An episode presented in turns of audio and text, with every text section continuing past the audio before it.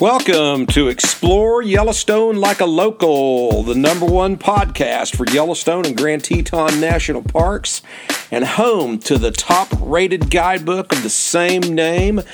And I am your author as well as your host for this and all of the podcasts, Teddy Garland. And this is a story podcast. This is a podcast that is simply put out there for you guys to uh, listen to as you guys are driving through Yellowstone or Grand Teton National Park and you don't want to have to listen to one of the podcasts that's tied into the guidebook for me telling you what's coming up next and what you're going to see and what you're going to do just to hear a funny story. So, I do these story podcasts just to give you guys some fun stuff to listen to as you guys are tooling around through the parks.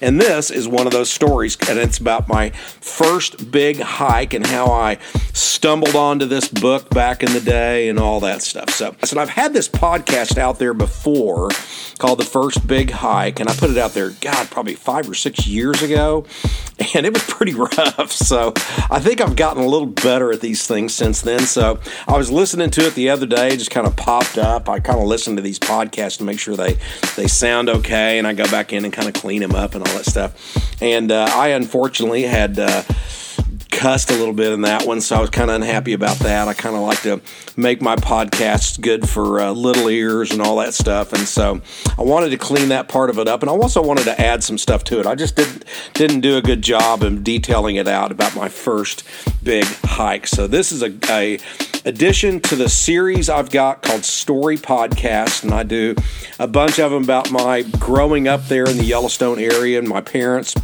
We've been coming up there. I think this is uh, 2023, and that puts us at 104 years so uh, we've got a lot of uh, time up there. You end up if you spend that much time up there every four, about three or four months out of your every summer for your entire life up there, you end up with some pretty good stories. And uh, and my family got out there and got amongst them pretty good too. So we've got some pretty good stories. And this is one of those good stories. So, and if you just happen to be listening to this podcast, the first podcast you've ever listened to, you're like, what are the odds? you can pick up a copy of our guidebook. The guidebook we produce is called Explore Yellowstone Like a Local. And it has been called the best guidebook ever written for Yellowstone Park, a must have for Yellowstone Park. And this season, we've had a lot of you guys pop up and call it the Bible for Yellowstone Park. So that's uh, that's pretty good accolades. I'm really proud of it. I got that guidebook screwed down tight, man. And I'm gonna we're gonna make some big additions to it this winter too. This is about August 15th, 2023 and I only produce a thousand paperback copies of the guidebook every year. And this year we sold out about God, three, four, five days ago, we sold out of paperback copy. However, now we, we take about a hundred paperback copies to the book peddler in West Yellowstone and we took about 50 copies to West Park Outdoors in West Yellowstone as well. And remember, you can always get an electronic copy for only 12 bucks downloaded to your phone or device just instantly by going, going to our website. But if you guys want a paperback copy, just call West Park Outdoors or the Book Peddler and see if they have any copies left, and they'll reserve and hold one for you. And I think they've got some left. I think that you should be able to call, say, hey, and, and you can call them and say, I'm going to pre prepay for a book over the phone, put my name on one, and they'll uh, they'll have it waiting for you when you get to West Yellowstone if you want a paperback copy. But you can get an electronic copy downloaded instantly to your phone or device for only eleven ninety nine, and it pops right up on your you know iMac or your phone or whatever you got going on right there. So. So if you want a paperback copy, you better call them. Otherwise, you're going to have to wait till 2024. So, all right, so let's get rolling with the first big hike. And uh, there's some funny parts to this. And at the end, there's a really good moral to this whole story. So I try, I try to throw those in there. And this was me. I got my hat handed to me and uh, about how to have a good attitude about things because uh, I was at the end of my rope and uh, I, I, I, learned a big lesson on this, uh, this first big hike hike. So let's get rolling with the first big hike. And this is a, a good story for you guys to listen to as you guys are tooling through Yellowstone Park. Here we go.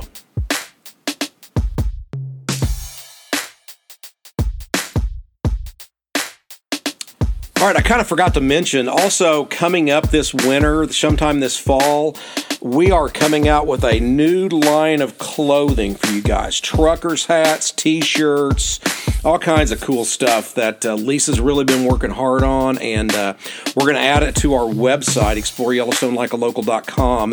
And then we also think we're going to be able to sell some of these things at West Park Outdoors right there in West Yellowstone. Look for all that. Uh, that they won't be available in that store until next year. Look at everything online starting just before Christmas. We should have some neat stuff on there. Saw some neat things I really liked and caught my eye, and so I bought some domain names: Surf Yellowstone and Surf Montana, and then we got the Explore Yellowstone like a local stuff on there. So we're gonna have some really neat, interesting clothing coming up really quick for you guys. So uh, we've had a lot of people ask for that kind of stuff. You know, you guys got hats and that kind of stuff. So we're, we're getting ready to jump into that for you guys. So also, for those of you that haven't done it yet, be sure and join our Yellowstone Facebook group.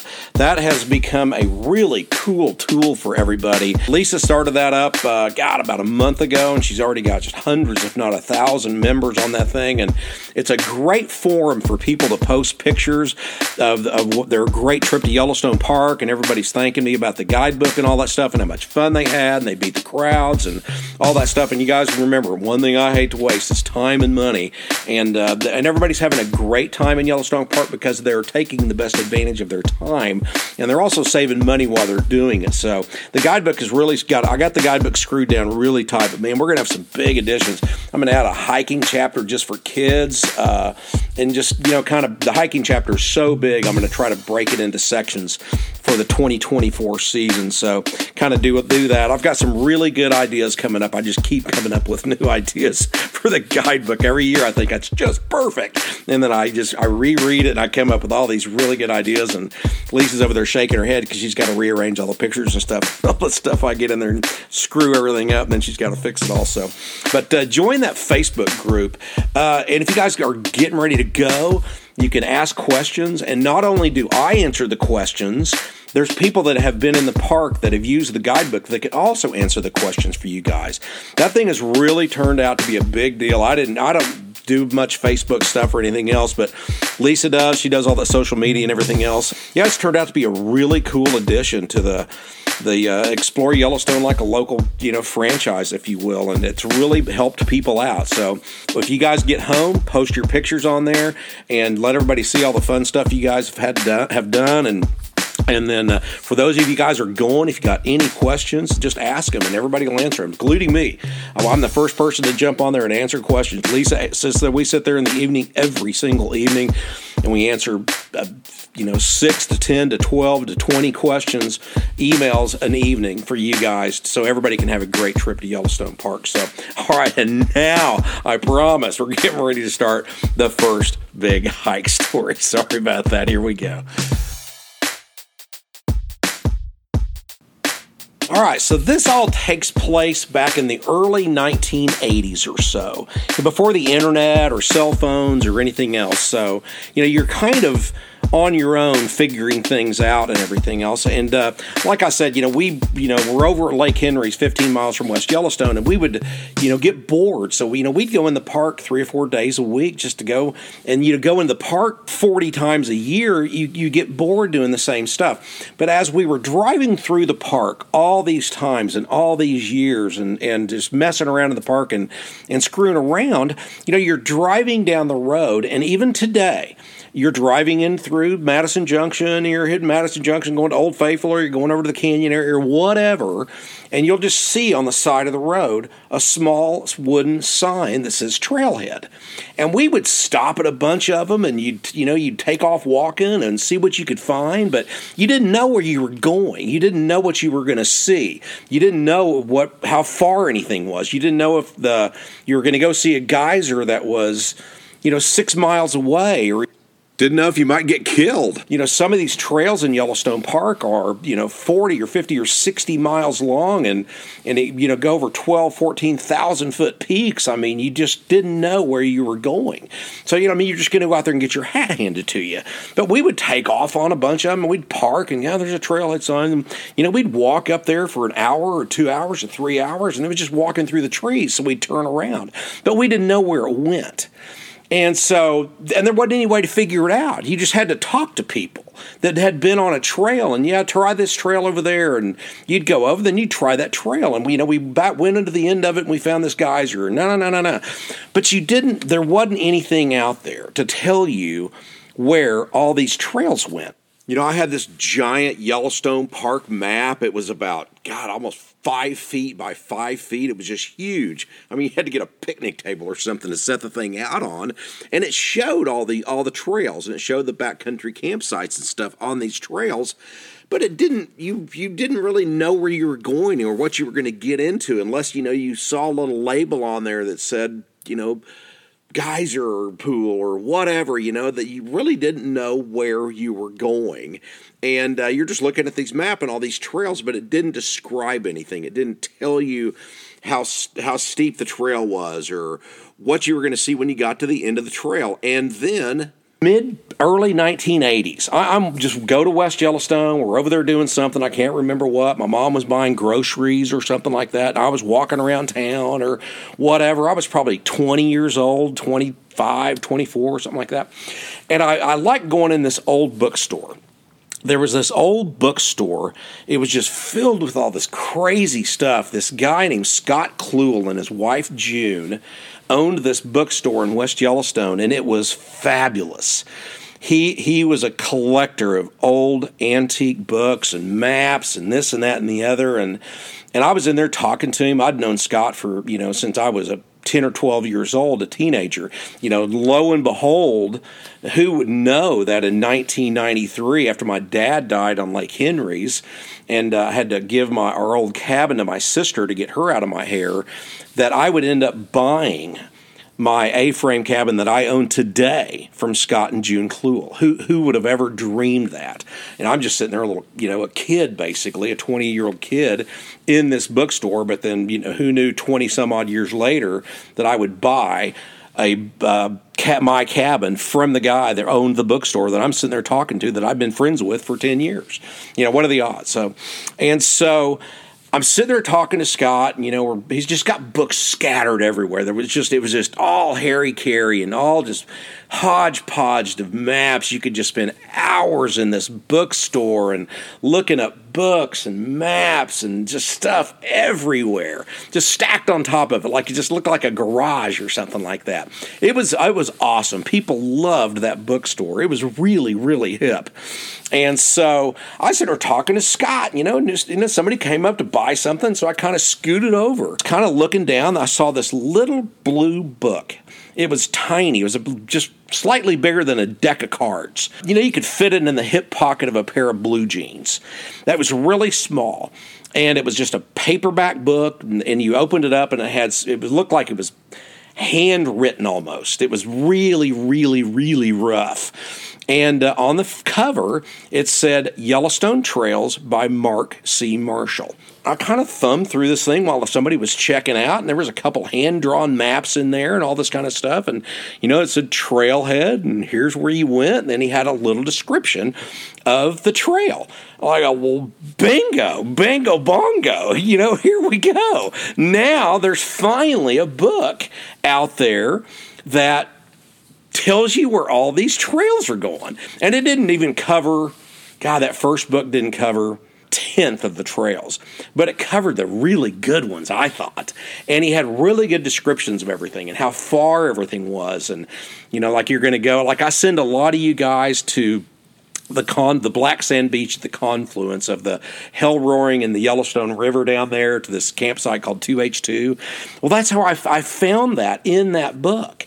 And he said you know a description of the you know it's a delightful spot the cliffs and the black canyon of yellowstone and black sand beach and everything else. So i said man that sounds cool. So i went down there found that thing got to H2, spent the night down there with, took, you know, like four or five of us went down there and checked it all out and everything. And it's, it's badass.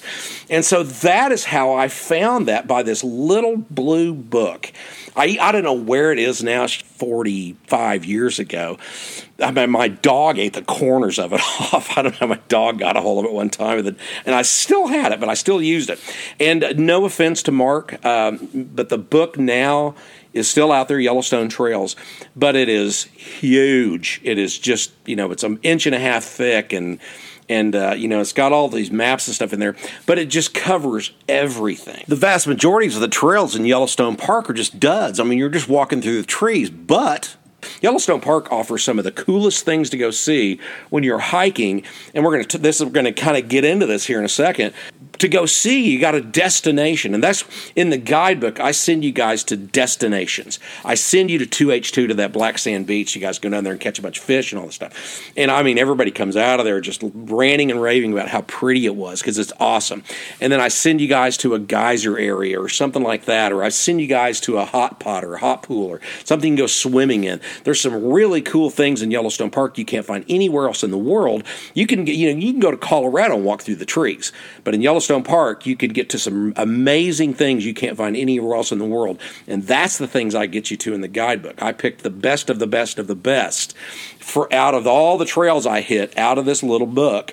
And I would go hit these trails for, I did it for, you know, gosh, 35 or 30, almost 40 years before I published my guidebooks. I've hit them all. I mean, I've done them all. I've done every trail in Yellowstone Park, Grand Teton, outside of the park, and everything else. I've done them all. And I put the best of the best of the best in the guidebook for you guys so you guys don't go walking through the trees. And Mark Marshall's book doesn't cover anything in Grand Teton as well. And I cover everything in Yellowstone Park as well as Grand Teton. The best of the best of the best is in the guidebook for you guys. But that first little blue book, opened up a world to me that I didn't know existed in Yellowstone Park by driving past those little trailheads and having this little book. And the, the maps in there were hand drawn. I mean, he drew them on a little piece of paper and had these little notes on there and stuff. It was really cool. I loved it. I thought it was awesome. I mean, and I wore that book out. I mean, I got in the car the next day and I said, I'll see you guys at dinner. And then I got up the next morning and I said, I'll see you guys at dinner. And I got up the next morning, I'll see you guys at dinner. I did that all summer long. I was just going all over the place because I now I knew where I was going. I knew how far it was. I knew how hard it was, and everything else. It just opened up a world to me because the, the, before this there was no internet, no cell phones or anything else. You had to have somebody uh, publish a book about where these were. Or you had to talk to somebody that had been on one of the trails. And so that was what's the impetus of this whole big first hike was. So the next year rolls around. And every year, a lot of my friends would come up every year to Yellowstone because I was staying up there with my parents, with my family, or whatever for two months, three months at a time. Every year, my friends would come up, and a couple friends would stay for three or four days. The other couple friends would come up after they left, and so on and so forth. And so I had the winter before, after I bought that book, I was sitting there. We were all out to dinner somewhere, and I said, "Hey, man, I was telling this good buddy of mine about this book, Skip. Skip's in a lot of these podcasts, and he goes, "Man, let's do it. Let's go on a big hike. Let's go check some cool stuff out." And I said, I'd read that book, and I said, "Man, we need to go to this place called Bechler." Anybody that's listened to me talk about Yellowstone Park and everything else knows I love Bechler. This is August 16th, I believe, 2023, and we got in the lottery and uh, we got the campsite right below Dunanda Falls in Bechler. And Dunanda Falls is unbelievable. It's the back picture of the guidebook used to be on the cover, but now it's on the, the back cover of the guidebook Is us at the base of Dunanda Falls and the Bechler area of Yellowstone Park. And anybody that's listened to me talk about it doesn't really get rolling until August because uh, it gets so wet. 80% of the park's waterfalls are down in the Bechler's hiking only area. I suspect one day they'll have roads back in there, but right now they don't. But uh, yeah, we've got uh, the, the best campsite to get to Dunanda Falls, and we're Lisa and I and some friends are going to hit back there in just a, a few days back, right about uh, September 1st, 2nd, I think is when our campsite is, and uh, go back there. And, and then we're going to go back again, I think, at the end of September up into the Bechler Canyon and go pay Mr. Bubbles a visit because Lisa's never seen Mr. Bubbles, the largest hot pot in the world, and all that stuff. So, but I found all this stuff by doing this first big hike. And so I'm sitting there telling my buddy Skip about this stuff. And, uh, you know, my plan was we were going to start at Old Faithful. We're going to start right there south of Old Faithful. And we were going to get dropped off there and we were going to walk up the continental divide a couple times and then but it was going to be all downhill once we got into the bechler canyon and i figured you know it'd be up pretty pretty steep at the start and then would be all downhill you know pretty much from noon on all the way down that we camped out and then be downhill because we'd be going downstream and I had pulled out that big five foot by five foot map I had up there at the at the cabin and all this stuff, and and I had looked at this trail going down through there and all this stuff. So you know, and and I you know used that in conjunction with the book. So I figured out you know it was it was a good plan. I thought this was a really good plan, and so we you know we were going to do this the next summer. And so, you know, I was out to dinner with Skip and everybody, and I told him about the whole plan, and he goes, That's great. So the next year rolls around, and, you know, we're actually on the plane flying up there.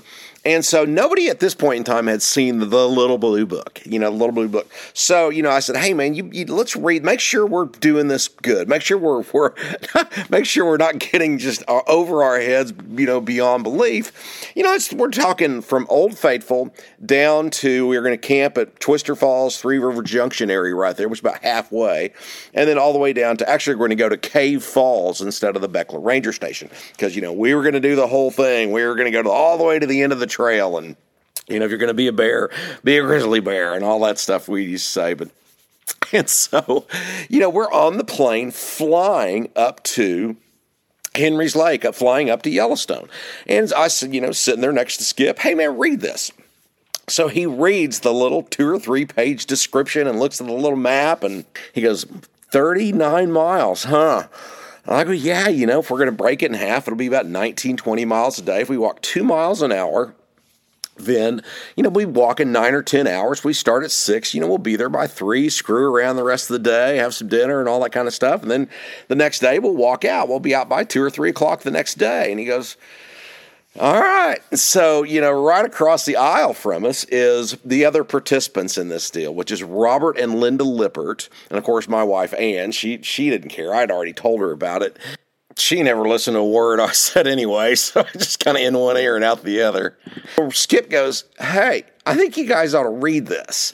Nah, rah, rah, rah, rah, rah. Nobody wanted to read it or anything else. Let's just go, rah, rah, rah, and all this kind of stuff. And Robert Lippert was the only one at this point in time that had been hiking. He had, they had a place in Colorado, and he just, you know, they had done a bunch of hiking and stuff like that. So, and you guys got to remember, this is a long time ago. We've got these terrible big huge frame packs and all this stuff. So so that was the preface to this whole thing. So we're at camp. We've got everything packed up. We got everything ready to go and all this stuff. And uh, We've got on our hiking boots and everything else, and uh, old Robert, and you know, and he shows up wearing a pair of Reebok tennis shoes, these red, white, and blue, old fashioned, really popular back in the '80s Reebok tennis shoes, and it's like, are you sure you want to wear those? And uh, he goes, Yeah, I'm fine, I'm fine, I'm good, I'm good. So all right, so we get up at 5 a.m. and my sister takes us to the drop-off point, and uh, we actually see a couple bears on the way up there because it's dark. You know, the bears are out in droves at night. You guys. You know, I repeat that over and over to you guys in the guidebook that uh, the if you guys are in the park in the evening, you have a great chance to see bears all the time because they're just out in droves in the evening when it's cooler. It was really cool. So we saw some bears on the way in there. You know, sun's just coming up. Sun came up about five fifteen or something like that. This is about the middle of August, and it was really going to be hot. We knew it was going to be hot that. We take off and we walk to down the down the trail. You're basically on this little road. You can ride bikes on it. I tell you how you can ride bikes on it in the guidebook. But anyway, we go to Lone Star Geyser, and you know we come around Lone Star Geyser, and Lone Star Geyser sitting there kind of fizzling out. We kind of just missed it going off and everything else. We came around the corner. Robert Lippert, who had been hiking a number of times you know, he goes, man, that's so cool. That's so cool. You get to see this stuff hiking because you know in Colorado, you just all you do is walk through the trees and tr- maybe try to get to a lake or something like that. You know, but you're in Yellowstone Park, you get to these really cool, amazing things. And so we saw, you know, the end of Lone Star going off and everything else. You know, because it's a you know it's really cool stuff. And so you know we keep taking off and we're going around. Then we start climbing and climbing and climbing and climbing and climbing and we get up and I mean. It is starting to get hot quick. And I mean, it was ended up getting almost 98 degrees that day. It, it got hot. And so it was really, really, really hot. We finally crest the Continental Divide up there at this place called uh, Trischman's Knob. And Trischman's Knob is kind of an interesting story. It's where a plane crashed back in the God, the 40s or the 50s, and some guy lost control of his plane flying over Yellowstone Park, some Cessna or something like that, and you know, dog piled right into this knob. It's not even a mountain or anything else, but he just dogpiled in this knob, and you could still see remnants of the plane there. And we thought we'd hit there about 10 a.m we didn't get there till one. So we were way, way behind schedule, and uh, we had been climbing hard, and it was hot, and we were just covered in sweat. And we stopped to have lunch right there at the uh, Trischman's Knob. We thought we would be about three miles or four miles past that by noon, and and uh, so we knew we were way behind schedule already. But according to my plan and you know looking at a topography map and all this kind of stuff it started to be more downhill. We started to kind of crest. We haven't got into the Bechler Canyon yet but we started to finally head downhill a little bit. And so that that was a kind of a relief. And I was going yeah I told you guys we're going to head downhill but nobody listened you know about anything. I don't know what you're talking about. They were all just you know everybody's hot and everything else. And and uh, so we were walking along, and and uh, we finally get down to our campsite about, gosh, five o'clock. We'd been on the trail since about 6 a.m. So we were nine hour, we were 11 hours in, excuse me, 11 hours. And we were at our campsite, and which was at Twister Falls. But we knew Three Rivers Junction was only about another mile, mile and a half. And so we figured we'd go on down to the next campsite. And it was a big campsite. And we go, all right, if there's anybody there, we will, you know, we'll just apologize. And so we get down there, so we keep walking and walking and walking. We get down to Three Rivers Junction about seven o'clock, and uh, everybody's just bent flush. I mean, we are worn out. But Three Rivers Junction is kind of the halfway point between Old Faithful and the Bechler Ranger Station. And Three Rivers Junction, it lives up to its name. There's three streams right here, kind of simultaneously, within about 50 or 60 feet of each other, and they're all kind of pointing down and they meet up to make the Bechler River. One of them's ice cold, one of them's got the little thermal activity upstream, and it's fairly warm, I guess you would say.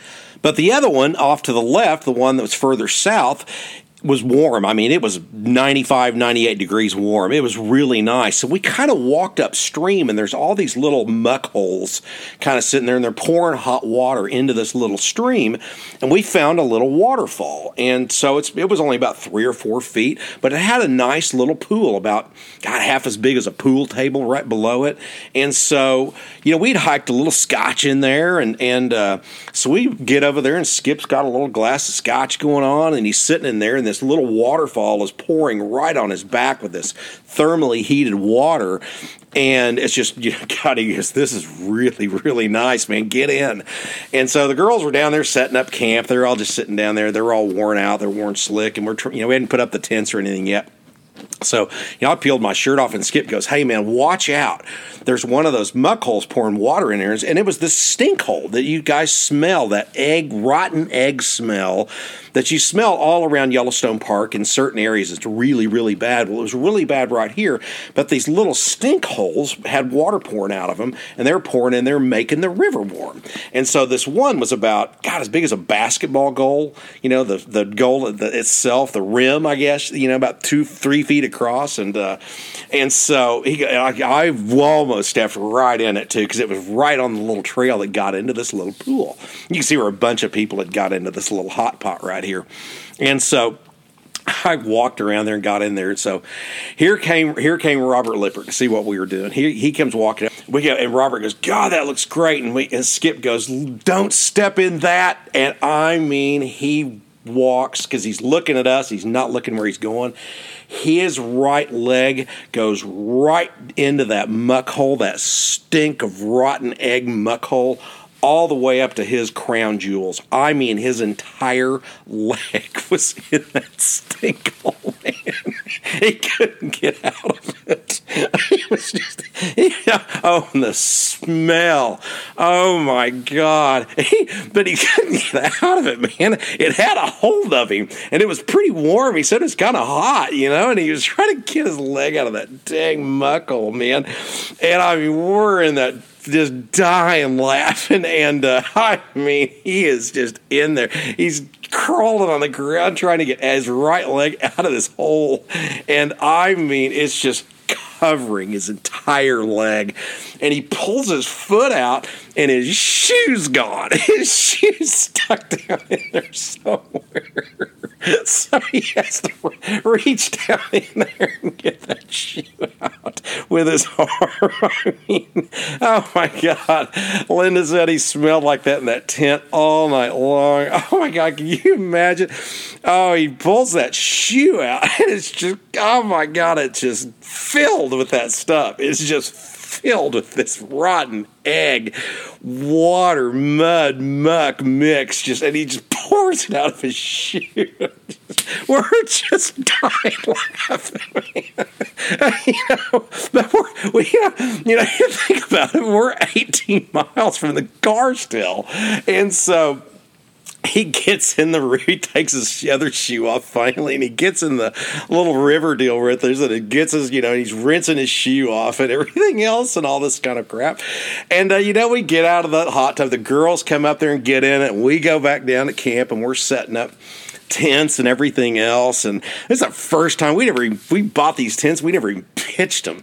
these things were. I mean, I used the that tent for God. I bought a Kelty tent it was really cool. You could unzip it and see the stars out and looking out. It was really a, a, turned out to be a great first purchase on a tent. That's when I joined REI. I've been, you guys, everybody's heard of REI now, but I was a member, a, a co-op member of REI since 1981, I think and uh, God, I've been a co-op and REI member for over 40 years, and most people didn't hear, started hearing about REI until about five or 10 years ago.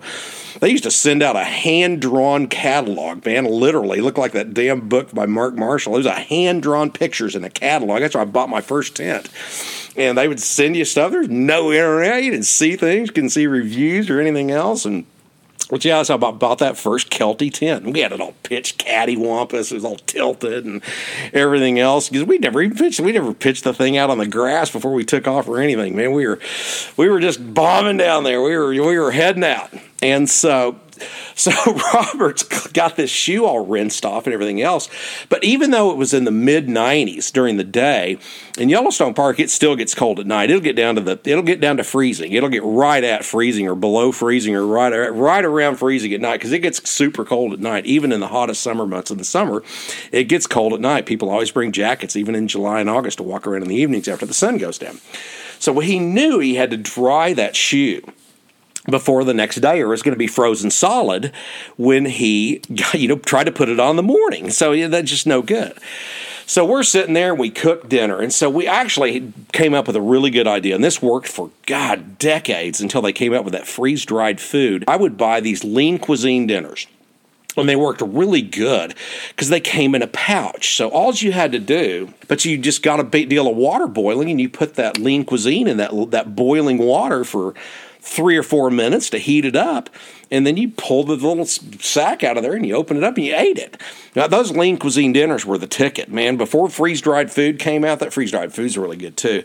Those lean cuisine dinners were the ticket. I, you know, it's kind of I was going through the grocery store and that'll work for backpacking. And so we got this fire built, and we're all sitting around this fire, and nobody else has ever. The other guys who ever had the campsite hadn't showed up yet, and so we're sitting there, and Robert Lipper's got this red, white, and blue Reebok tennis shoe.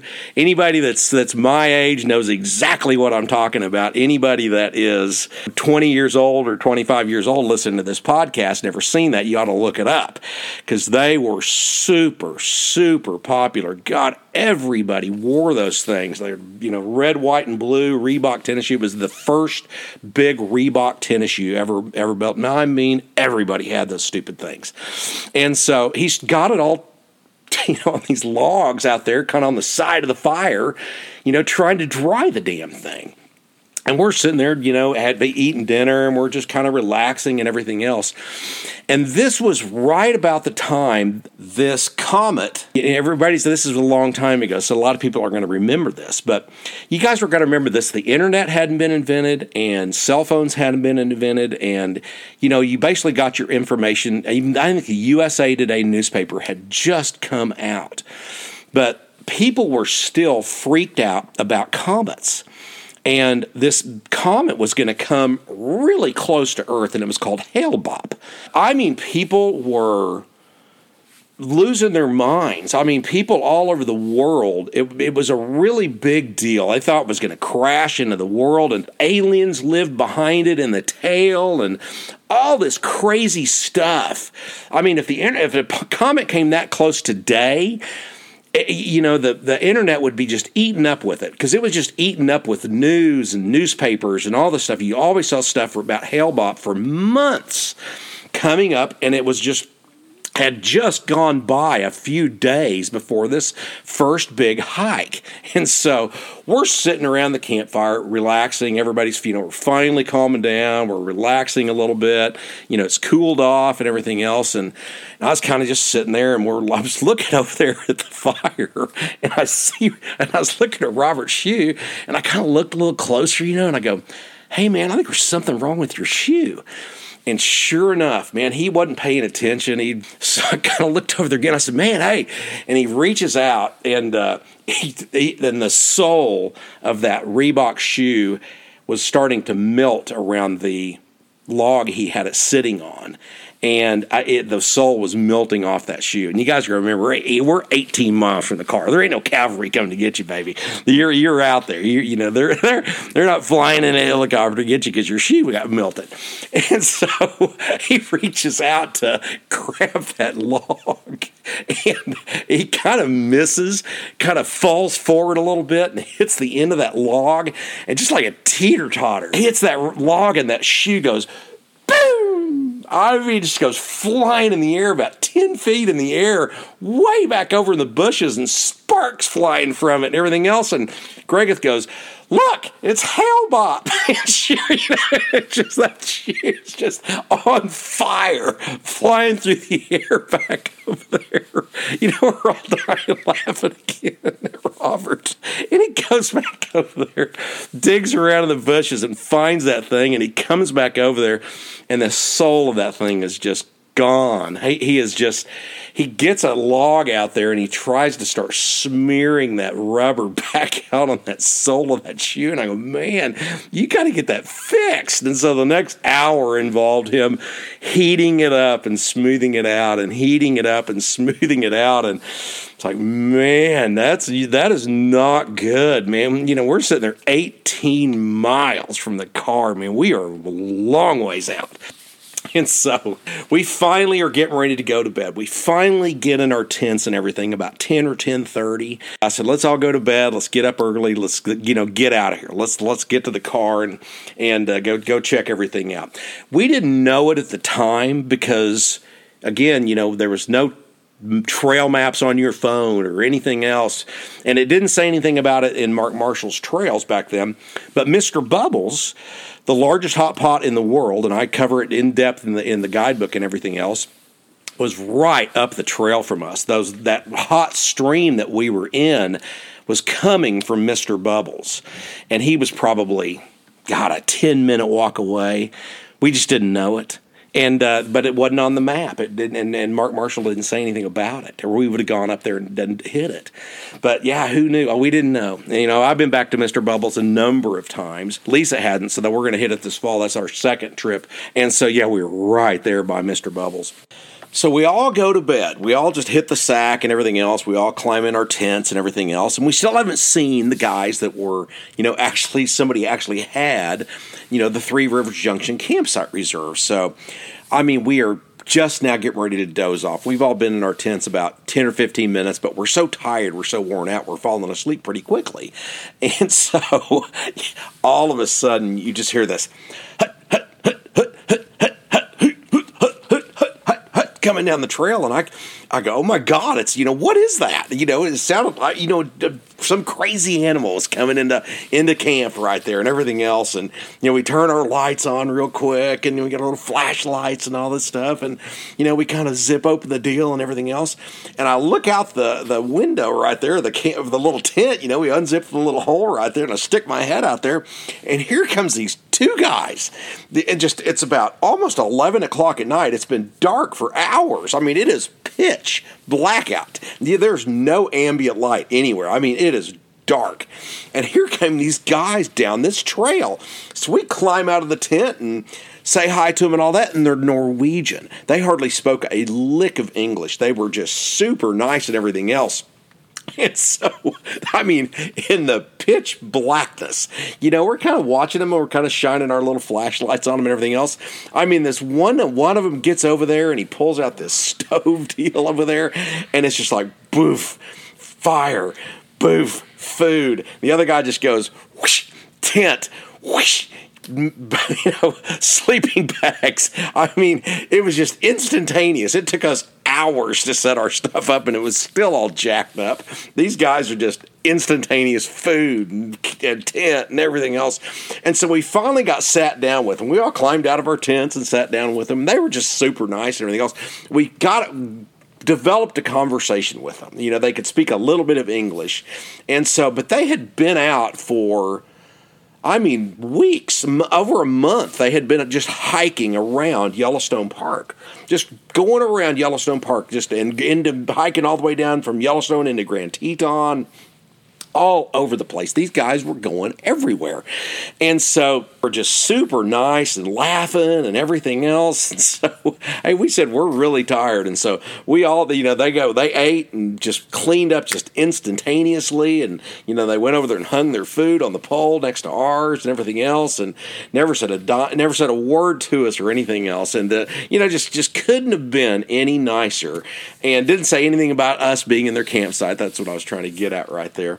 And uh, you know, the next thing you know, we get up the next morning, and uh, I kind of climb out of the tent. Skip kind of climbs out of the tent over there, and uh, you know, they're just gone. We never even heard them leave. We and we got up early. We got up right at the crack of dawn, about five thirty, and those guys were already gone. I mean, we never heard a peep out of those guys, but they had come down that trail that we had fought in broad daylight. They had come bebopping down that trail at the middle of night. They'd been hiking in the in the pitch blackness with this little pin light. Hell, the guy behind him didn't have anything. He was just following the guy in front of him, and they had come. Hut, hut, hut, hut, hut, hut, maybe they're in the Norwegian army. I don't know, man, but they knew what they were doing. They were really, really, really good at it too.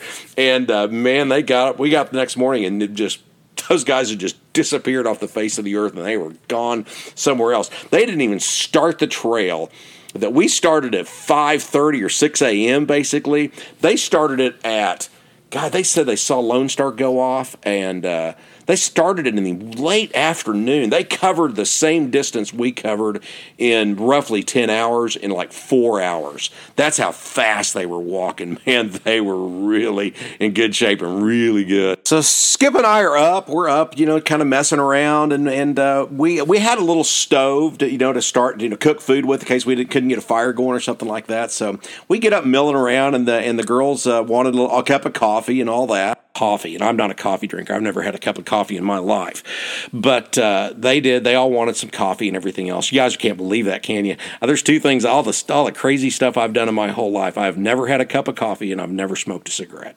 And uh, I promise you, there there is. I'm not throwing stones at anybody because I'm the first one to get uh, stones thrown back at me about all the other crazy stuff I've done in my life. But isn't that nuts? My dad always told me that he used to wave his finger at me and he goes, "Coffee and cigarettes are the devil's business." I have never had a cup of coffee and I've never smoked a cigarette. Got it, Dad. I see the finger. You know, I was about four years old. I got it. And so, so me and Skip get up early and all this kind of stuff, and he's getting some water going for the girls so they can have some instant coffee or whatever they had. And and uh, we get up and we look downstream. You know, the three streams meet at Three Rivers Junction to form the Bechler River. And we look downstream about, God, a block, block and a half downstream and there's two horses tied to a tree down there right off the trail and there's two girls swimming down there in the river butt naked I kind of looked over at Skip and kind of he kind of looked over at me and these girls kind of in the water down there and we just kind of waved and and uh, it's about 6 a.m. And uh, so we just kind of waved. I was like, man, where did they come from? Skip just kind of, I said, go on down there. Man, he single. I said, he's like, nah, man, we got, we got to get rolling. So, so we got everybody up. And by the time we got everybody up, you know, I told Robert and the girls, I said, there was two girls right down there naked swimming literally three minutes ago. And they were, they, whatever they did, and they got their clothes back on and they were gone. Everybody goes, yeah, right. Yeah, uh-huh, sure, sure. And I just like, yeah, I'm not, why would I make that up? So, so anyway, we get all loaded up and everything else. Robert puts that shoe on on his right foot. It was on his right foot. I'll never forget that. And it's just got this big wobble on the bottom of it. I said, Man, it's as smooth as you could get that. And he goes, Yeah, I'll be all right. I'll be all right. And so we take off walking. And, you know, we are heading downhill through the Bechler Canyon and uh, it is just glorious. It is so pretty. It, the, I, we shot a video for you guys that have bought a guidebook. You know, you can scan that QR code in the back. And uh, Lisa, I've been in the Bechler Canyon a number of times, and uh, I mean, it's like you're walking through Olympic National Park up in Washington. I mean, there's big ferns growing and little water trickles everywhere and moss and big crazy colored mushrooms everywhere. It's it's this crazy weird little wet ecosystem going on down through there. It's it's so different than the rest of Yellowstone Park. It's so cool, and we're just walking down through there, and I got way out in front of everybody, so I figured I better wait and better wait on my wife. And so I was sitting on this cliff with my feet dangling over, and the Bechler River's right below me, and about 80 or 100 feet, and I'm this cliff straight down. I'm sitting there eating a granola bar and, and drinking a little water, waiting on everybody. And I mean, I just, it was just overwhelmingly beautiful. It was so pretty. It was really, really cool. And we knew we were going to get to some of these falls. In this hand drawn map that Mark Marschall had in there, he had these falls Iris Falls, Colonnade Falls, all these other falls that we were getting ready to get to. And so we're walking down this trail and got to be close to lunch and noon, and we stopped somewhere and kind of ate. And you know, we'd get up to a fall and everybody was so worn out, everybody was so tired that you had to kind of drop your pack and you would have to walk three minutes, five minutes to go down and see like Colonnade Falls is this beautiful double falls. So they wouldn't. We're not looking. We're we're gonna. We want to go here. You know, it's like God, you guys. We came all this way to go see this stuff. Let's go see it. All right. Well, you guys go on down the trail. Skip and I'll catch up to you. So they would take off down the trail, Robert leading the way and telling everybody to put their thumbs in their shoulder packs and move them around and telling everybody what to do as he's hobbling along on that Reebok tennis shoe that got melted, old Hale-Bopp shoe. And uh, Linda's, you know, c- complaining about her about her ankle and everything else. And, you know, Ann's trucking along. She wants to go get a Diet Coke in the car that my dad had left her. She knew that, that my dad would leave her Diet Coke. And, and so they just take off. And so Skip and I walk down down to Colonnade Falls, and you go down this little trail. It literally takes three minutes to get down there to see it. And there's a moose, big moose, the baby moose, right at the base of the falls. Me and Skip take a picture of this little crappy Kodak throwaway camera we had. I still have the picture. You know, it's just like so cool. It's so beautiful. And uh, we go down to the next fall down there, and there's some people swimming in the base of the next fall on a hot day because they camp down that by that area down there. We go down and check that out. And, hey, what are you guys doing? And all that stuff. And you know, hey, we're just having a ball, swimming in the river. You know, no, no. It was it's so pretty, you guys. The if you guys are hikers or walkers, that Bechler area needs to be on your bucket list. It is the most beautiful part of Yellowstone Park there is. You know, it doesn't have any geysers going off or any of that kind of crazy stuff, but it's really, really really beautiful. Hot pots and all that stuff, and great waterfalls and everything else. It's it's just unreal. It's my favorite part of Yellowstone Park.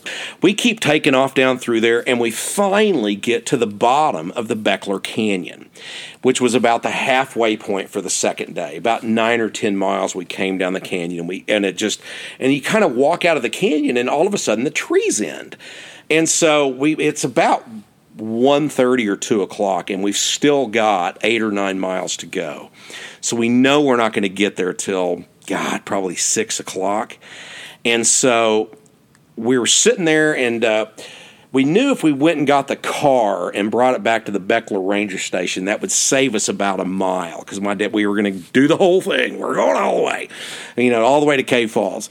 So we all go, hey, Skip and I'll go out in front of you guys. We'll go get the car at the cave falls and we'll drive it back up to the Bechler Ranger Station. So when you guys see the sign for the Bechler Ranger Station, you know, to the right and Cave Falls to the left, we're looking at this little map, you know, Mark Marschall had drawn on by pencil on this little book. And, uh, you know, just go right, you know, go to the Bechler Ranger Station. There should be a sign out there. Everybody goes, okay, all right, great. You know, Robert's just hobbling along. His wife Linda, who's just a trooper, she's complaining about her ankle and everything else. And so me and Skip take off. And I mean, we cleared the trees. We walked past the trees. We'd been in the trees all morning long. And I mean, this storm kind of came in to our right. We could kind of see a building. We were having this team powwow. We didn't make it 20 feet. And I mean, it just starts this downpour, just a straight ass downpour. You couldn't see a hundred yards. Hail rain, hail, rain, and hail and rain. And of course, you know, my wife didn't bring anything to have for her, her rain gear or anything else. So I had to give her my rain gear that I brought. She forgot hers. She had, I had this really nice rain gear that went over you and your pack to keep your pack, pack from getting soggy and heavy. And I put on a trash bag, had an extra trash bag. And so I put on trash bag you know, and Skip's got his stuff and he's gone. So we take off and we we leave them. We're walking almost twice as fast as they are. And so we get out across there, and you come to these these rivers. You're crossing the Bechler River or the Ferris Fork or whatever, and it's really cool. The Park Service got this set up really neat. They you get to a river, and some of them you have to ford now, but back then when we did this hike, they had these ropes set up, three ropes in a triangle. Like there was a big rope about three inches around on the bottom, and then up top there was two ropes up top, and it was tied together about every six or eight feet. And you and I had a big log stuck back on one side of the river and a big log over there, and this this this triangle of ropes. You walked on that big rope and held on to the other two and got to the other side. It was really cool. I mean, it was fun. It was really really fun stuff. You know, we get up there and Skip goes over and I take his picture, and I get over there, and then we do the next one, and he takes my picture and stuff like that. It was really cool. There's some pictures in the guidebook. The bridges are a lot better now. They've got their there's still a cable system like that where you're walking on them. And uh, there's a picture of Lisa crossing across one of those. We get down through there and it's just pouring down rain. I mean, the whole time. We the Bechler Meadow is about four or five miles across, and uh, you're just out in the middle of this flat meadow, just this dead flat meadow and it's it's really pretty. You can see the Tetons off in the distance. It would be nice to see the Tetons. we could see about hundred or two hundred yards. It was raining so hard and hailing and just. I mean, it looked like snow on the ground. There was so much hail on the ground, and you know, what are you going to do? You're going to stop? You're just going to stand there? No, you got to keep going. So we finally get to the trees across there. And we finally get into the trees, and of course, it stops raining instantly. Right when we got into the trees, it's like, oh my God. and Skip at this point in time had left me. He, he was well gone out in front of me. I, I couldn't, he took off in front of me, and he goes, hey man, I'll go get the car. And uh, I go, good, good, go get it. And so, and so he took off to go get the car, and I said, you know, I wasn't going to argue with him at all. So yeah, sure, you go get it. And so he took off to go to Cave Falls to go get the car, and so I was walking through there, and uh, you know, I'm just soaking wet, just soaking wet. The water, I shoot my my hiking boots weren't waterproofed and I mean, I, I, the water had run down my, my legs, down my calves, and just filled my boots. So I stopped and I took my boots off, and I, I took my socks out, and I wrung all the water out and everything else. And and but the trees now were soaking wet, and they were letting the rain, what rain was there, come down from the trees every time the wind would blow. So it's like it was raining all over again. It's like God Almighty, and so I knew once we hit the trees that we probably had about four or five miles. You know, but you don't. There, there was no way to really tell on the map in the book by Mark Marschall. And so, because this map was just this hand, crazy hand drawn map, it didn't have a scale to it or anything else. You couldn't have to tell how far it was. But every blue moon, there, when you got to the trees, there would be these orange markers about 20 feet in the air, you know, about, about as big as a deck of cards, about three inches wide, about two inches tall. And so you're walking through there. Right when we hit the trees, there was one of those markers up there. And what these markers are for is in the wintertime, like say if somebody's getting a cross country ski in there, or if you get caught in a snowstorm and you're out hiking and you lose the trail, you can't see where the trail is out in front of you, you can follow those orange markers. You can probably, from the one, you can walk a little bit and you'll find the next you, you can see those orange markers every blue moon and about one out of every four or five of them would have the mileage on it to tell you how far you are to the Bechler Ranger Station. So when I hit the trees, I think it said four or 4.5 miles. And I walked about an hour and a half, maybe two hours or so, and you think I was getting pretty close. I mean, water's just gushing out of my shoes. They're sopped, they're soaking wet, and uh, and I just you know I wasn't going to keep doing that. I mean, every step I took. And so I, I walk what I consider to be about two. I walked about two hours. You know, I had a watch on. I timed about two hours, and so I knew I had four miles to go. And so I just I just knew it was right around the corner. I just that uh, the the ranger station had to be right there, and uh, I just it had to be right around the corner. And I just kept going around the next corner and the next corner and the next corner, and I just waiting to see it. And I was like, God, I mean, where is it? And I was so worn out. I was so tired. Uh, the, my pack was so heavy; it was just soaking wet. And and so I come around this corner and I look up in one of those trees and I see one of those orange markers up in those trees. And I looked up there and I just couldn't believe it. It said 2.0. And I just, I sat there and I go, oh my God, I've got two miles to go. You gotta be kidding me. I, I just, I, I couldn't believe it. I was just so done. I was so tired. I was so worn out. I, I, just I was I sat there and I just I was all by myself and I just looked up at that 2.0 deal and this has never happened to me before in my entire life.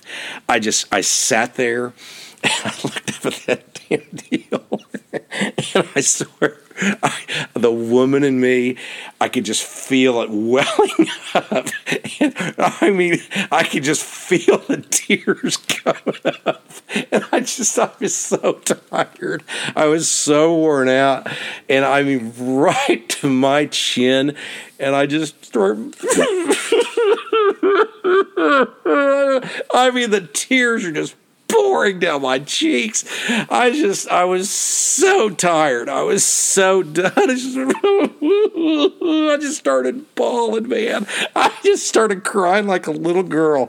And I mean, I couldn't believe I was doing that, but I was just so done. I was so tired. I had reached the end of my rope long before that.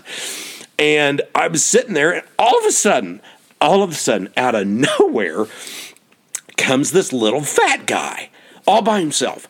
Backpack on, this huge backpack as big as he was. This little fat guy comes around the corner at me, and he comes up there, and I kind of wipe my eyes real quick, getting all the tears wiped off my eyes and everything. You know, turn around, I get all the way, you know, wiping my face, get all the, I mean, I was just pouring tears, man. so, yeah, I turn around and, and he comes around the corner and he's just geared up, man. He is so excited. He goes, Man, how was it? He goes, I've been waiting for this trip for five years. He goes, I'm a stockbroker in New York. And he goes, I'm just getting away from everything. And he goes, how was it? I, and uh, he goes, What was the Bechler Canyon like? And he goes, Did you see any animals and all this stuff? And I sat there and I go, yeah, it was so cool. And I told him about Colonnade Falls and how you get off the trail and there was a moose down there with a little baby. And he goes, A moose with a little baby? Oh, and he was just, just, his eyes were just big. And he was so excited. And he goes, God, I can't wait. And he goes, I'm going to be out there for two nights. And he goes, We're going here. I'm going a campsite here and a campsite here. And he goes, I just can't wait to get out there. And uh, I just, it, it just, I go, man, it was so pretty. It's so cool. You won't believe it. I go, wait till you get up there and see the, the canyon and the ferns and everything else. He goes, no kidding. And I go, yeah, it's it's it's so pretty. It's so cool. And uh, I told him about us getting in that little waterfall. The way he goes, oh my god, that sounds like heaven. And I go, it, it was so cool. It, it, and I sat there, and it just it just hit me like a, a sledgehammer. And I go, I go, here here I am with this guy. I mean, I was just crying like a little girl before he got there. And here we are. We're at the same place at the same exact time and I'm almost to the finish line. He is just starting to go he's going into the whole melee of what I considered a melee at that point in time into that canyon and into all that stuff and I'm trying to get out of it. And I thought I was at the finish line and I'm sitting there crying like a little girl and I just got this big dose of man I mean you shut the heck up and realize where you are and enjoy the situation and and realize how cool it was and how pretty it was and, and not how hard it is, but how pretty and, and enjoyment and the fulfillment and the beauty of it. Here they, here's these two people sitting in the exact same spot in the whole world, and I'm almost done, and he is just getting started, and he is so thrilled to be there. And I mean, I walked out those last two miles. It just gave me the big cup of shut the hay up. And uh, I, those last two miles felt like they took 10 minutes. It just changed my whole attitude. Everything in your life is about your attitude towards, towards things. It really influenced me for the rest of my life. When something gets really, really, really hard, I think about that moment. Uh, you know, I think about how hard it might be for somebody else that's maybe maybe handicapped or something like that. You know, I'm complaining about something in my life or something like that. You know, it really gave me the you know the, a dose of you know gratuity how how good I've got it. And I'm sitting in this wonderful place, and this guy is in a wonderful place. We're both in this wonderful place, and it really influenced me for the rest of my life to have a good attitude, no matter how tough it seems at the at that moment because it's never as tough as you think it is. It really changed my life at that point in time. I told you guys this thing had a pretty good moral to this story and influenced my life. And I kind of understood what my dad had tried to, to, tell me all those years that uh, if you think this is bad, just you wait. Something really bad's going to happen, and this isn't going to think this is going to be my you know minuscule compared to what could happen. So quit worrying about it. Just deal with it, get it past it, and move on down the road, and quit complaining. I mean, trust me, I had a big dose of woe is me going on, and until that little guy came around the corner, and uh, yeah, it was just it was nuts. I it really really gave me a, a big uh, cup of shut the h up and get on down the road. And so, you know, I came around the corner of those last two miles just felt like nothing. And I came around the corner and there was Skip sitting there on the car. And I was like, hey, man, what are you doing? And uh, came up there and he had a big scotch sitting there for me and, you know, a bunch of ice. My dad had made this big cooler full of stuff for us and all that. And he goes, who's a happy camper? And I said, I am, baby. And I go, did you see that little guy from New York? And he goes, oh, yeah, man. He was talking to me in the parking lot. He is so geared. I was telling him about it. And uh, yeah, I go, man, you know, I, I didn't get into the whole crying, weepy crying whole scenario to him or anything else like that. But uh, yeah, I said, man, I, and Skip goes, God, it was so cool. That was some of the coolest things I've ever seen in my whole life. That was just unreal. And it, and it is. That backward area is just unreal. So we sat there on the car and, and waited for everybody to come out to come around the corner. Here came my wife next, Ann, and uh, she came bebopping around the corner, and she goes, "Don't say a word to me." and so I, I already had her a diet coke. She just loved diet cokes, and so I had her a big diet coke made and handed her a big diet coke. She threw off that pack, and it's really cool once you have a you go on a big long hike like that, and you throw off that pack. I mean, it feels like you're walking on the moon. I mean, it feels like you could almost fly. I mean, you're just so lightened up, and it's like you're just your feet barely touch the ground for about five or ten minutes after you take off a big heavy pack like that. And so she she changed her attitude pretty quick. Got her big diet coke going and everything else, and and I go, where where are they at? And she goes, I don't know. I left them on one of those bridges back there and never looked back. And and she goes, I think they're coming. She goes, I think something's wrong with Linda's ankle. And so I go, oh no. And so here came Robert, and he came around the corner, and he was worn slick, and he goes, don't say anything to Linux. We said, who's a happy camper? And you know, he just walked up there to the car and he just he was hobbling on that the shoe, that melted shoe, and everything else. And so we get up there, and you know, and about five minutes later, here came Linda, and, and uh, she was crying, and uh, it's like, oh my gosh! So I ran down there and grabbed her pack, and she was just complaining about her ankle. We're actually flying out of Jackson Hole back then, and so we went to Jackson Hole the next day and we are going to fly we spent the night in jackson we are going to fly out the next day and so we run her to the clinic in jackson hole and she has broken her achilles tendon somewhere on that hike she literally broke her achilles tendon and she never said a word. She's just tougher than a 10 penny hammer. She just hobbled out. She just hobbled her ass out of there for, God, that second day. She complained about it the first day. But we never dreamed she had pulled or broken her Achilles tendon or whatever it was. I mean, it was not good. You know, you're sitting there that, that far from the car, and and uh, gosh, so we just you know we're 18 miles from the car at the halfway point. Boy, and you know, so we get back to Oklahoma City.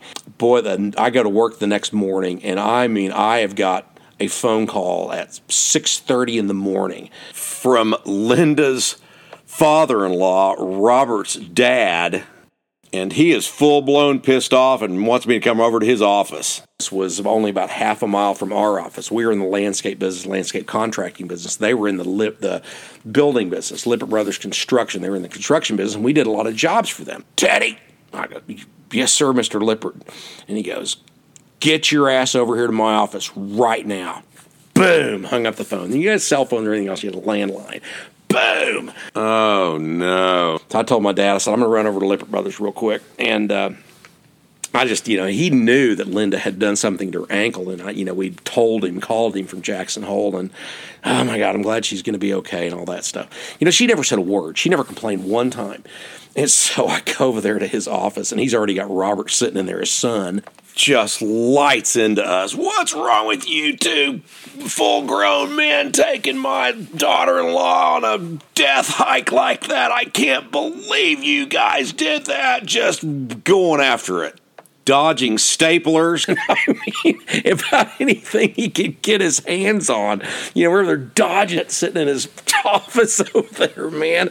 He is furious. His face is red. He is pissed off you know, as pissed off as Robert's dad was, you know, Linda's parents never never said a word about it. You know, my parents and, and Linda's parents were really good friends, and Linda and I had grown up as little kids together and went to high school together and everything else. So, you know, but they never said a word. But boy, uh, Robert's dad was just just a, I mean, he'd have hog tied if he could have got a hold of it.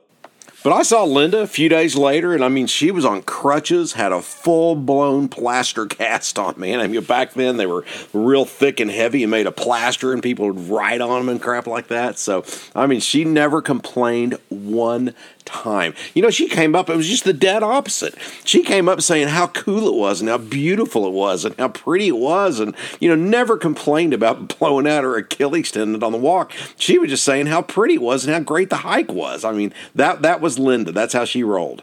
You know, and Robert had, I forgot to tell you guys a really funny part. So, we, you know, we're in the car, we get everybody in the car, and we're driving back to Henry's Lake that night. It's about eight o'clock, worn out, we're hungry, everything else. We go to the little town of Ashton, and it's still a tiny little town. I mean, I can hit a two iron from one end of it to the other. But they have a little gas station there, a little quick stop right there, still there today. I mean, it's been there for 50 years. And so we pull into this little gas station to go inside, get something to eat, get something cold to drink, and everything else. Robert's sitting there and he's still got that crazy shoe on. And I said, man, take your shoes off. Because I mean, I was barefoot, man. I couldn't wait to get those damn shoes off. My feet were just toast. And so he's in the back seat of this car. and so he's just sitting there. He goes, man, I'm afraid to take it off. My foot's really hurting me. And he takes that. He finally gets that melted Hale-Bopp Reebok red, white, and blue tennis shoe off. And I'm sitting there and I'm watching him take this, you know, sitting there drinking a Diet Coke or something, watching him take this shoe off and he takes his sock off. And I go, oh my God. And I looked down and he had a blister on the side, on the left side of his right big toe that was bigger than his big toe. I mean, it looked like somebody had inserted a ping pong ball underneath his skin, maybe a golf ball. It was this huge blister, but that shoe was so malformed and everything else, it kind of just pushed some of the leather over because it got wet or something. So he had this blister on the side of his foot. I go, oh my God. We had people from the gas station coming over there that were filling up in gas, walking in and out of the store because he had his foot sitting out of the side of the car out there, you know, kind of doing what, wanting a knife or something to lance this thing. And I mean, uh, people are just complete strangers are walking by looking at this blister on the side of his foot, just dying laughing. We got about six or eight people out there pumping gas. Little kids coming by to look at this blister on the side of his foot. I mean, it was so funny. I'll never forget it. I mean, you know, he's the only one that had been hiking. And he wears his pair of the Reebok tennis shoes and they melt. He's got this blister. Looks like he had a Titleist underneath the skin of his foot on, his, on the side of his big toe. Oh my God, it was just unreal. And so I forgot to put that in there. Oh my God. It was so funny. Oh my God. So. Yeah, we were completely overwhelmed, but I swear we learned so much. I have been back to that Bechler area. I mean, dozens of times, probably 50 times. And God, that's where Union Falls is, the cover shot for the guidebook. I'm still laughing about that blister. and so uh, I forgot. I haven't thought about that in years right now. And so, but uh, yeah, that's where Union Falls. You guys can day hike to Union Falls. You know, you can get up to Union Falls. It's only you know in about two or three hours. You can get up to Union Falls and then mess around all day and then hike back to your car. So yeah, you don't have to do this big 38 mile jaunt to go visit Bechler. So but yeah, so that is the conclusion of the first big hike and all the stuff that happened to us and Linda Lippert. And we, we'd laughed about it for, for years. Uh, Linda and Robert ended up getting divorced and all that. And But Linda was go, would always go up there with my cousin Nancy. And so she was had been going up there for years with uh, us. Go, we'd go cliff diving over at the Firehole River. And God, there's one cliff over there that is 40 plus feet high. You know, you can't j- cliff jump anymore, but back then you could. I mean, this thing was 40 something feet high uh, back when we were in high school back in the in the uh, 70s. And uh, I jumped off that thing, and Linda was, you know, up there with me, and I'm sitting there, you know, looking up to see if she's coming down. I see her coming down, diving head first, 47 feet, just right in the water and pops up and comes over and swims down and sits next to me and she goes, "Let's go do it again." That was a ball. She was she was a gas. She was a trooper, man. I still I mean I still see her. You know, she only lives about three miles from me married to this great guy now, but yeah, Linda was just, and she loved it. She would, I would, when I first met her husband, probably, gosh, this was 20 years ago, and I met her second husband, and uh, he came over to me and he goes, God, Linda has told me all these stories about you guys up there in Yellowstone Park and Montana and all this, and how much fun you guys had. Never said a word about, you know, breaking her Achilles tendon. She just all the fun things. She always was the cup half full kind of girl and very adventurous, very everything everything else. And she was she was just a trooper, man. She never complained a bit about. But she, I mean, she broke her Achilles tendon the first day, sometime we think, and made it out 18, 20 miles. That's nuts. It's crazy, but she did it. So anyway, yeah, so that's the this the end of this story podcast. Usually on these story podcasts, I mix in two or three short stories, but I know this one's pretty long, so I'm only going to do this one story podcast, the first big hike and how we found that book and all that stuff. And and like I say, that the Mark Marschall Yellowstone Trails book now is so big it take you months just to read it all. You know, I, I've done them all. I've done them all, and I send you guys to the best of the best of the best of the best hikes in Yellowstone and Grand Teton. And he doesn't even cover anything in Grand Teton, and I cover all of that in the guidebook for you guys. So all right, that's it. You guys have made it to the end of this podcast. it's a pretty, pretty funny one, and uh, we learned a lot of lessons on that thing, and you know, got much better equipment, and you know, the old saying, you know, the ounces add up to pounds, and pounds add up to trouble. That, uh, I learned that lesson big time, and that was one of the quotes in Mark Marschall's book in the preface right there, and I was like, yeah, I can do it.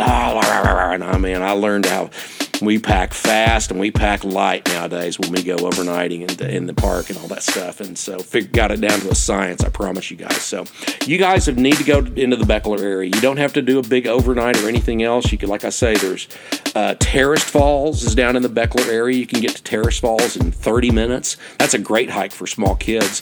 You can see Cascade Acres and Terraced Falls over there, and then right down the road, about six or eight miles west, is the uh, the trailhead marker for uh, Union Falls and, and uh, Scout Creek, where you can go swimming in Scout Creek right there, a little eight foot waterfall, and you go in this pool, and the thing's about 98 degrees. And yeah, there's some great things in Bechler, beautiful things in Bechler. And I, I say this before that I think in one day, the Bechler area is so pretty and there's so much stuff to see down there, but you have to walk it. There, there's no roads, and there's there's no roads because there's it's it's so wet all the time. But the, the, you know they'll figure out a way.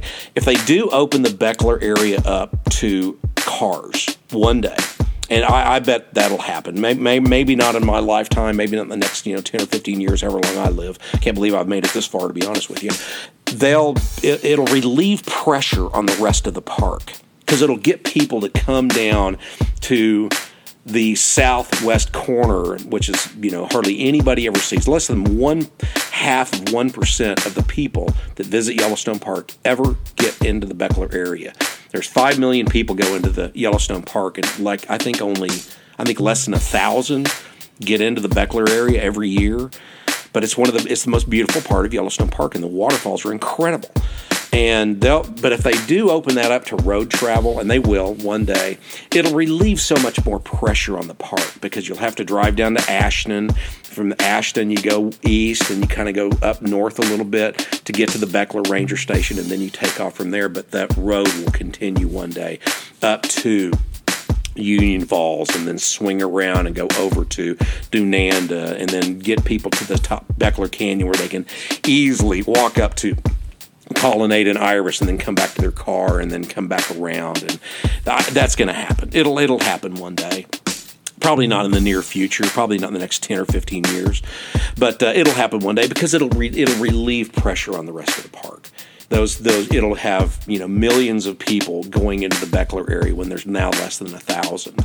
So I mean I like it when there's less than a thousand. Trust me, you know I'll put in the effort. I say that in the guidebook over and over and over again. If you just put in the effort, Yellowstone Park can pay off in spades.